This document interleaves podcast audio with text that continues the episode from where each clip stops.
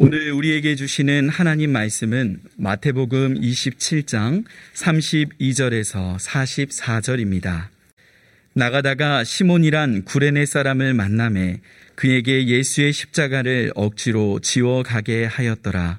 골고다 즉 해골의 곳이라는 곳에 이르러 쓸개탄 포도주를 예수께 주어 마시게 하려 하였더니 예수께서 맛보시고 마시고자 하지 아니하시더라. 그들이 예수를 십자가에 못 박은 후에 그 옷을 제비 뽑아 나누고 거기 앉아 지키더라. 그 머리 위에 이는 유대인의 왕 예수라 쓴 죄패를 붙였더니 이때에 예수와 함께 강도 둘이 십자가에 못 박히니 하나는 우편에 하나는 좌편에 있더라. 지나가는 자들은 자기 머리를 흔들며 예수를 모욕하여 이르되 성전을 헐고 사흘에 짓는 자여 내가 만일 하나님의 아들이여든 자기를 구원하고 십자가에서 내려오라 하며 그와 같이 대제사장들도 서기관들과 장로들과 함께 희롱하여 이르되 그가 남은 구원하였으되 자기는 구원할 수 없도다. 그가 이스라엘의 왕이로다. 지금 십자가에서 내려올지어다. 그리하면 우리가 믿겠노라. 그가 하나님을 신뢰하니 하나님이 원하시면 이제 그를 구원하실지라 그의 말이 나는 하나님의 아들이라 하였도다 하며 함께 십자가에 못 박힌 강도들도 이와 같이 욕하더라. 아멘. 체포당하신 이후 주님께서는 대제사장 안나스와 가야바 앞에 그리고 총독 빌라도와 분봉왕 헤롯 앞에 그리고 다시 총독 빌라도 앞에서 수치와 모욕의 시간을 보내셨습니다. 빌라도에 의해 십자가형 언도가 내려진 후 총독의 군병들에 의해 희롱을 당하신 주님께서 십자가에 못 박히시기 위해 골고다로 향하셨습니다. 십자가형은 법정 최고형으로 이집트에서 유행한 처형법이었던 것이 그리스와 로마 제국으로 전파된 것으로 알려져 있습니다.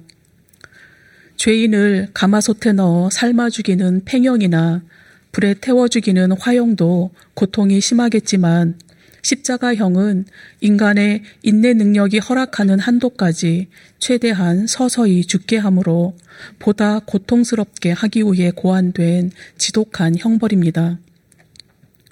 십자가형에 처해진 죄수들은 못 박힌 상태에서 대략 천 번 정도 기절했다 깨었다를 반복하며 죽고 싶어도 죽을 수 없는 상태에서 죽어갔다고 합니다. 밤새 신문당하시고 새벽에는 채찍으로 맞으며 온갖 고난을 당하신 주님의 얼굴은 가시관으로 인한 핏자국으로 얼룩졌고 상처 투성이인 몸은 기진하여 십자가의 무게를 감당하실 수 없으실 지경이었습니다. 그러자 군병들은 길가에서 눈에 띄는 한 사람을 지목했습니다. 본문 32절입니다. 나가다가 시몬이란 구레네 사람을 만남에 그에게 예수의 십자가를 억지로 지워 가게 하였더라. 디아스포라 유대인으로 구레네 지역에 살던 시몬은 6월절을 보내기 위해 예루살렘에 왔다가 군병들의 눈에 띄었습니다. 그리고 군병들에 의해 강제로 예수님의 십자가를 대신 짊어지고 골고다까지 올라갔습니다. 뜻하지 않게 주님의 십자가를 대신 짊어지며 재수 없는 하루를 보낸 구레네 시몬은 이후에 기독교로 개종하여 초대교회 성도들에게 잘 알려진 인물로 살았다고 전해지고 있습니다. 마침내 골고다, 골고다에 이르렀습니다. 성문 밖에 위치한 골고다 언덕은 해골같이 생겼다고 하여 해골의 곳이라고 불리기도 했습니다. 골고다에 도착한 군병들은 쓸개탄 포도주를 주님께 마시게 했습니다. 34절 말씀입니다. 쓸개탄 포도주를 예수께 주어 마시게 하려 하였더니 예수께서 맛보시고 마시고자 하지 아니하시더라. 군병들은 채찍질 당해 온몸이 찢긴 죄수들의 고통을 덜어주기 위해 마치 효과가 있는 쓸개탄 포도주를 먹이곤 하였습니다. 온몸이 찢겨 고통을 느끼고 계신 주님께도 군병들이 쓸개탄 포도주를 마시게 했습니다. 하지만 주님께서는 군병들이 건넨 것을 맛보시고는 그것을 건넨 목적을 알아채시며 마시기를 원치 않으셨습니다. 마취제를 마심으로 고통을 경감시키고자 하지 않으시고 온 인류를 구원하시기 위해 겪어야 하는 고난을 친히 감당하고자 하셨습니다. 군병들은 주님을 십자가에 못 박은 후에 주님의 옷을 제비 뽑아 나누어 가졌습니다. 35절 말씀입니다. 그들이 예수를 십자가에 못 박은 후에 그 옷을 제비 뽑아 나누고 이 땅에서 무소요로 사셨기에 어쩌면 주님의 마지막 유품이 될 초라한 옷까지도 군병들의 희롱거리로 모두 내어 주셨습니다. 요한복음에 의하면 주님의 옷을 네 명의 군병들이 각각 네 등분하여서 나누어 가졌고 나중에 속옷은 제비 뽑아 가졌다고 전하고 있습니다. 이러한 상황은 내 겉옷을 나누며 속옷을 제비 뽑나이다라는 시편 22편 18절의 예언이 성취된 것입니다. 주님의 옷을 제비 뽑아 나눠 갖기를 마친 군병들이 십자가에 달리신 주님을 지켰다고 기록하고 있습니다. 십자가에 달린 예수의 죽음을 확인하고자 하는 목적과 십자가에 달린 예수를 그의 제자들이나 그를 따르던 자들이 훔쳐가 죽은 예수를 회생시킬 수도 있는 일이었으므로 그러한 일을 방지하기 위함이었습니다. 37절입니다. 그 머리 위에 이는 유대인의 왕 예수라 쓴 죄패를 붙였더라. 주님께서 못 박히신 십자가에는 히브리와 로마와 헬라말로 유대인의 왕 예수라는 죄목이 적힌 죄패가 붙었습니다. 죄목을 세 나라의 언어로 기록한 것은 예수를 더욱 조롱하기 위함이었습니다. 그리고 주님의 십자가 좌우편에는 강도들을 함께 못 박았습니다. 빌라도는 자신이 판결한 엉터리 재판을 정당화, 정당하게 보이기 위해 예수가 마치 두 강도의 두목이라도 되는 것처럼 처형장을 꾸몄습니다. 강도들과 함께 못 박히심으로 주님께서는 극형에 처해질 정도의 극악한 폭력자, 약탈, 약탈자들과 같은 취급을 당하신 것입니다. 강도의 두목으로 취급당하시며 십자가에 못 박히신 주님을 향한 사람들의 반응을 39절과 40절은 이렇게 전하고 있습니다. 지나가는 자들은 자기 머리를 흔들며 예수를 모욕하여 이르되 성전을 헐고 사흘에 짓는 자여 네가 만일 하나님의 아들이여든 자기를 구원하고 십자가에서 내려오라 하며 누군가를 조롱할 때 평소와는 다른 표정이나 몸짓을 통해 비언어적으로 감정을 드러냅니다. 얼굴을 찡그리거나 입술을 쭈뼛거리거나 상대방의 말에 한눈을 팔거나 질문에 대답을 하지 않는 등입니다. 우리나라에서도 조롱의 표현으로 머리를 흔들며 혀를 차기도 합니다. 고대 근동 사회에서도 경멸이나 조롱의 뜻을 담고 있는 대표적인 몸짓이 머리를 흔드는 것이었습니다. 십자가 처형을 당하시는 주님을 지켜보며 지나가던 사람들이 머리를 흔들며 주님을 모욕했습니다.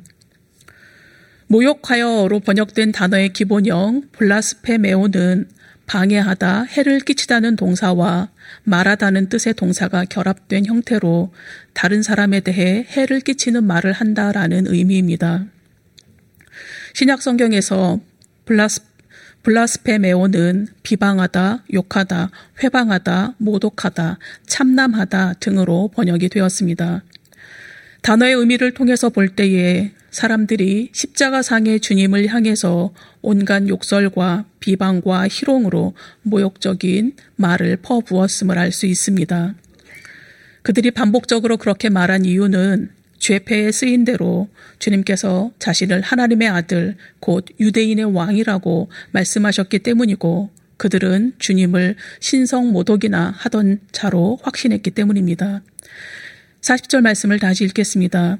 이르되 성전을 헐고 사흘에 짓는 자여 네가 만일 하나님의 아들이어든 자기를 구원하고 십자가에서 내려오라 하며 근본 하나님의 본체이신 주님의 신성을 알리 없는 다수의 군중들은 주님을 향해서 내가 만일 하나님의 아들이어든 스스로를 구원하고 십자가에서 내려오라고 조롱합니다.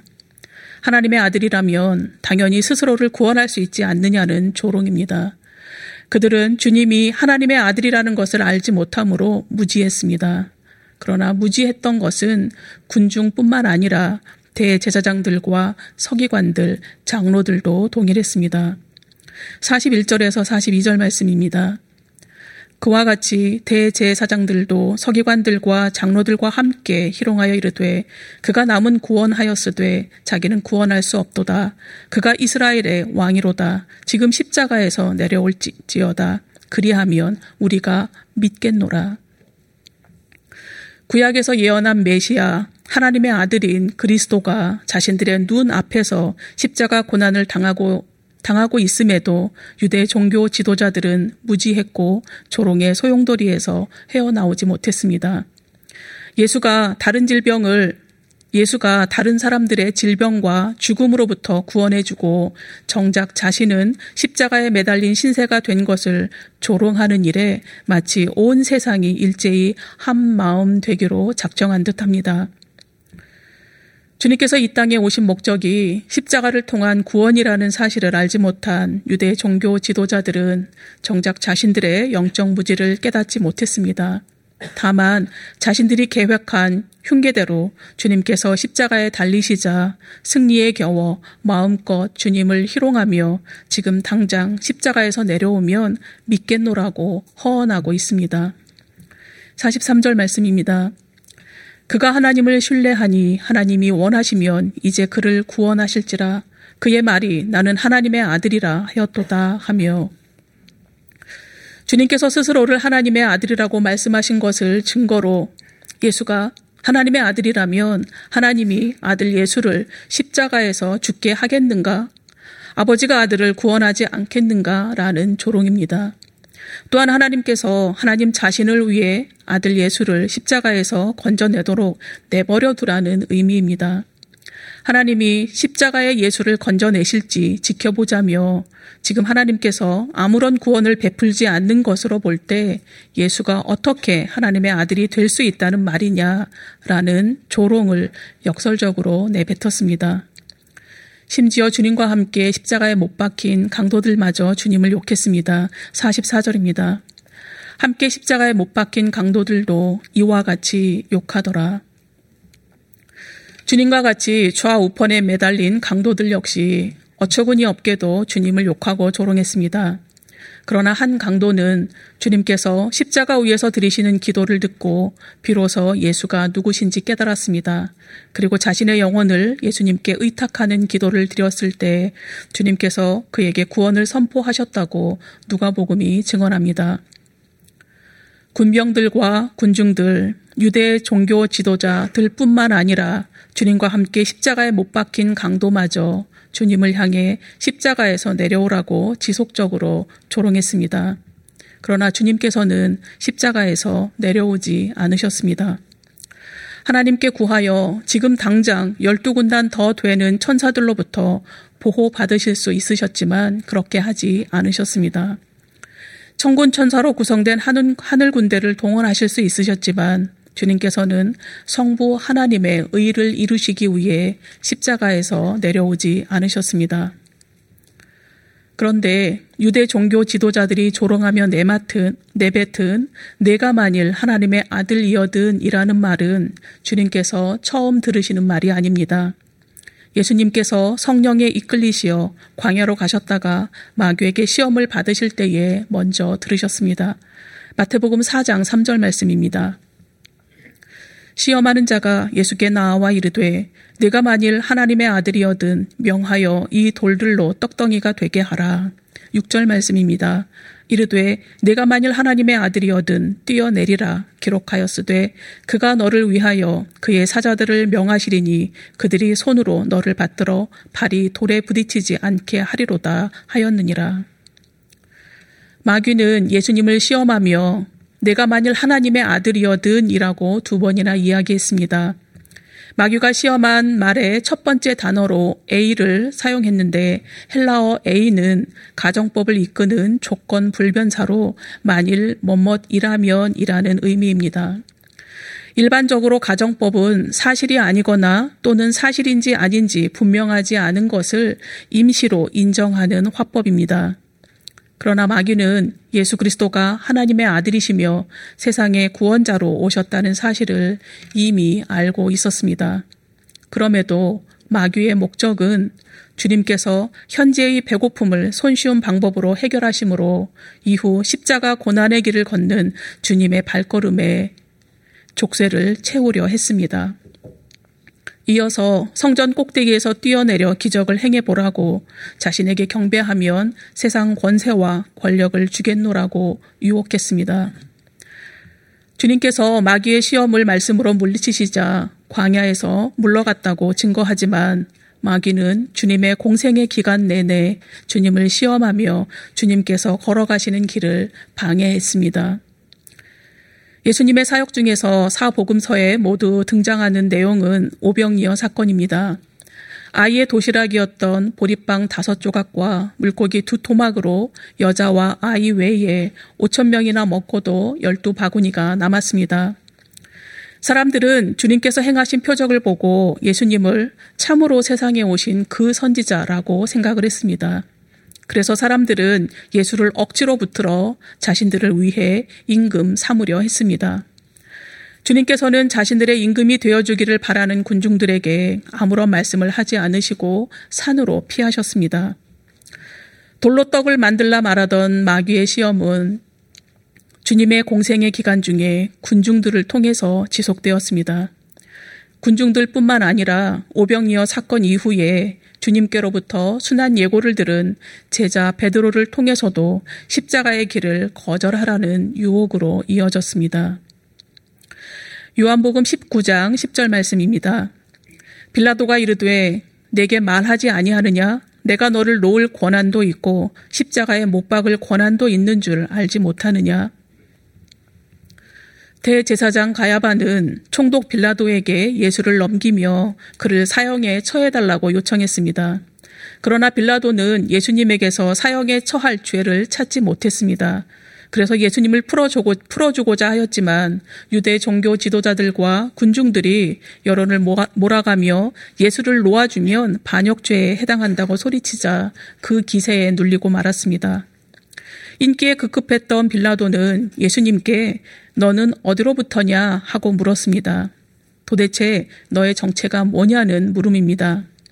자신의 물음에 주님께서 침묵하시자 빌라도는 내가 너를 놓을 권세도 있고 십자가에 못 박을 권세가 있는, 있는 것 모르느냐라고 반문하였습니다. 당시 근동 지역에서 총독 빌라도가 가진 권세보다 더 막강한 능력의 권세는 존재하지 않았을 것입니다. 빌라도는 예수의 생사 여탈권을 자신이 쥐고 있음을 드러내었습니다. 주님께서 원하시, 원하시기만 하면 호의적인 빌라도를 설득해서 십자가에 못 박히지 않으실 수 있으셨습니다. 그러나 주님께서는 빌라도를 통한 마귀의 유혹에 넘어가지 않으셨습니다. 주님께서는 하나님의 의를 실현하시기 위해 이 땅에 오셨습니다. 하나님의 의는 우리의 구원을 위해 감당하신 십자가 대속, 사, 대속 사역을 믿음으로 받아들이고 그 믿음 안에서 하나님께로부터 의롭다 칭함을 받음으로 이루어지게 되는 의입니다. 그래서 주님께서는 자신의 백성을 죄에서 구원하실 유일한 방법인 십자가 대속의 현장에서 당신의 목숨을 건지려고 하지 않으셨습니다. 주님을 유혹하는 마귀의 도구로 전락했던 빌라도는 전승에 의하면 훗날 로마 황제에 의해 지금의 프랑스 지역으로 추방된 뒤에 그곳에서 자살했다고 전해지고 있습니다. 빌라도는 황제로부터 부여받은 권력으로 하나님의 아들과 온 세상의 구세주를 죽인 주역으로 오고 오는 세대의 그리스도인들에 의해 저주받고 있습니다. 현재 자신의 권세가 타인의 생사 여탈권을 가지고 있다 하여 그것이 자신의 생명을 영원히 지킬 수 있다는 것, 것이 아니라는 사실을 빌라도는 알지 못했습니다.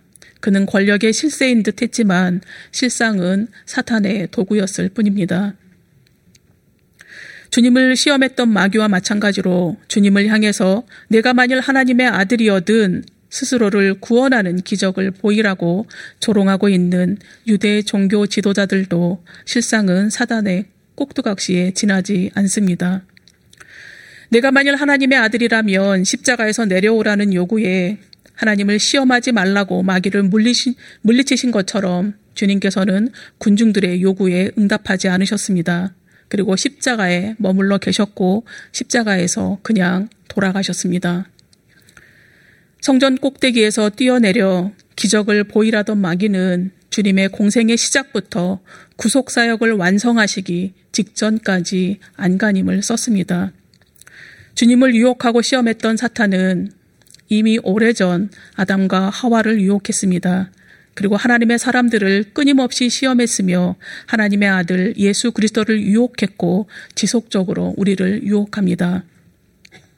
아담과 하와는 사탄의 유혹을 분별하지 못하고 그 유혹에 넘어가고 말았습니다. 하나님의 사람 다윗도 바세바를 통해 육체의 쾌락을 쫓느라 사탄의 유혹에 넘어가고 말았습니다. 그러나 예수 그리스도께서는 당신의 백성인 우리를 죄에서 구원하실 수 있는 유일한 방법, 십자가를 포기하고 거기서 내려오라는 유혹을 이기셨습니다. 마귀는 주님의 메시아 사역을 변질시키기 위해서 끊임없이 유혹했지만 주님께서는 기록된 하나님의 말씀으로 물리치셨습니다. 우리는 이미 경험되어진 하나님의 나라와 온전히 완성되지 않은 아직 사이에서 오늘을 살아가고 있습니다. 주님의 초림과 재림 사이에서 오늘을 살아가는 우리에게도 마귀의 유혹은 쉴 틈 없이 몰아치고 있습니다. 우는 사자같이 두루다니며 삼킬 자를 찾는 마귀를 대적해야 하는 것이 우리의 매일의 과제입니다. 방심한 사이 사랑하는 가족을 괴롭히는 도구로 전락하기도 하고 이웃을 험담하는 도구가 되기도 합니다. 기억할 것은 마귀는 뿔 달린 모습으로 나타나거나 범죄자의 얼굴로 나타나지 않는다는 것입니다. 마귀는 아주 다정하게, 때로는 순진하게, 때로는 거창하게, 때로는 간교하게 우리의 마음의 생각을 흔들며 다가옵니다. 마귀는 끊임없이 하나님의 말씀을 들이대며 우리를 혼란케 하고 우리를 회방합니다. 그래서 바른 분별이 필요합니다. 우리 안에 유대 종교 지도자들처럼 위선에 빠져 있는 모습은 없는지, 또한 맹목적이고 문자주의적인 광신자의 모습은 없는지, 두려움과 결핍에 사로잡혀 종교적인 관습에만 얽매여 있는 것은 아닌지, 남의 눈 속에 틀을 보며 비판에는 빠르지만 정작 자신의 눈 속에 있는 들보를 깨닫지 못하고 있는 것은 아닌지, 그리스도의 사랑이 아니라 바위처럼 굳어버린 고집스런 종교인은 아닌지 분별해야 합니다. 십자가는 사랑과 자비, 은혜와 기쁨, 용서와 평화의 상징입니다. 그러나 어느 사이에 사랑과 자비, 은혜와 기쁨, 용서와 평화를 잃어버리고 규칙과 외적인 행동에만 집착하는 거짓 목소리에 귀 기울이고 있는 것은 아닌지 분별해야 합니다. 율법의 완성을 이루신 그리스도를 눈 앞에서 바라보면서도 율법의 본질에 대한 이해 없이 형식적 율법 준수로 스스로 의인이 되어 구원을 얻고자 했던 종교 지도자들의 맹목적인 열심이 나의 열심은 아닌지 분별해야 합니다. 로마서 12장 2절의 말씀입니다. 너희는 이 세대를 본받지 말고 오직 마음을 새롭게 함으로 변화를 받아 하나님의 선하시고 기뻐하시고 온전하신 뜻이 무엇인지 분별하도록 하라. 사도 바울은 로마서를 통해서 믿음으로 말미암아 구원을 받는다는 이 신 칭의에 대해서 증거했습니다. 그리고 이어서 그리스도인들의 삶의 자세에 대해서도 권면합니다. 바울의 권면의 핵심은 십자가를 통해 구원받은 그리스도인의 삶의 자세는 일반 세상 윤리와 다르다는 것입니다.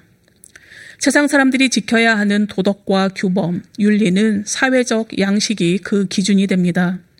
그러나 그리스도인이 지켜야 하는 기독교 윤리는 세상 사람들이 따르는 사회적 양식이 아니라 바로 하나님과의 관계에서 출발하는 점이 다릅니다. 세상의 풍조에 따라 다수의 목소리가 옳고 가진 것이 많고 배움의 차이에 따라 우수하다고 평가되는 것이 아니라 하나님과의 관계가 어떠한가를 살피며 하나님의 뜻이 무엇인지 분별하는 것이 지혜라고 바울은 권면합니다. 이 세대를 본받지 말라고 호소하며 세상이 우리에게 사회의 일원으로 세상 풍조를 모방하고 그것을 삶의 표본으로 삼으라고 유혹할 때 그 유혹을 과감히 거부해야 한다고 강조하고 있습니다. 야고보 사도도 세상과 벗된 것이 하나님과 원수되는 것이라고 경고하고 있습니다. 기독교 신앙의 두 바퀴는 믿음과 행위입니다. 행함입니다. 믿음이 없이는 하나님을 기쁘시게 할 수 없습니다. 또한 행함이 없는 믿음은 죽은 믿음입니다. 믿음과 행함의 두 바퀴가 어느 한쪽에 치우치지 않고 균형을 이루는 것이 중요합니다. 기독교는 아는 것으로 끝나는 추상적인 종교가 아니라 예수 그리스도의 삶과 가르침을 따라 전 인격적인 변화를 추구하며 삶으로 예배드리는 예배자들의 모임입니다. 십자가에서 내려오면 믿겠노라 조롱하는 유대 종교 지도 자들의 외침이 공허하게 들립니다. 그들의 소리가 공허한 것은 그들의 삶이 하나님의, 하나님의 선하심과 하나님의 온전하신 뜻을 바르게 분별하며 하나님의 말씀에 기초한 외침이 아니기 때문입니다. 율법의 본질에 대한 이해 없이 형식적 율법 준수에 매여서 마귀의 꼭두각시로 전락했기 때문입니다.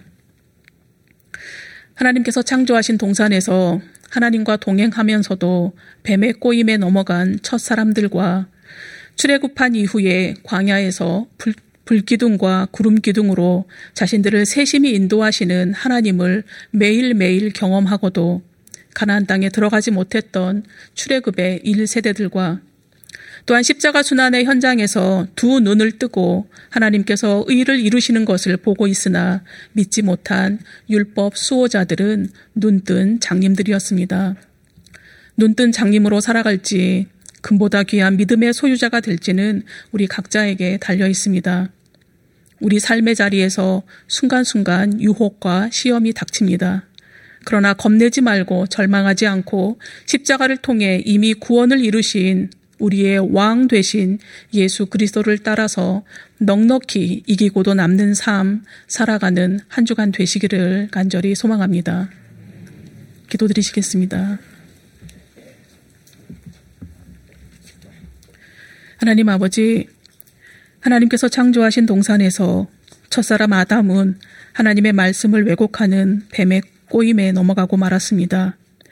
400년간 노예살이하다가 가나안을 향해 가던 이스라엘 백성들은 40여 년간 불기둥과 구름기둥을 매일 목도하고 매일 만나를 먹고도 하나님의 말씀, 말씀에 불신하는 삶을 살아가다가 출애굽 1세대들은 가나안 땅에 들어가지 못했습니다.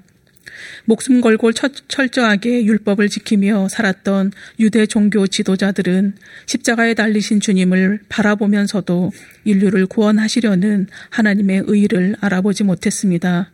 눈을 뜨고 있으나 실상 그들은 장님이었습니다. 이미 경험된 하나님의 나라와 온전히 완, 성되지 않은 아직 사이를 살아가는 우리 가까이에서 마귀는 우는 사자같이 집어삼킬 자를 찾고 있습니다. 그러나 주님께서 십자가에서 이미 승리를 이루셨기에 우리도 담대히 나아갑니다. 우리의 걸음이 날마다 주님께서 걸으신 십자가의 길을 따라 걷게 하여 주시옵시고 주님의 십자가를 자랑하는 삶으로 이어지게 하여 주옵소서. 그리하여 우리 모두 더욱 공고해진 믿음의 소유자로 살아가는 은총을 누리게 하여 주옵소서. 예수님의 이름으로 기도드립니다. 아멘.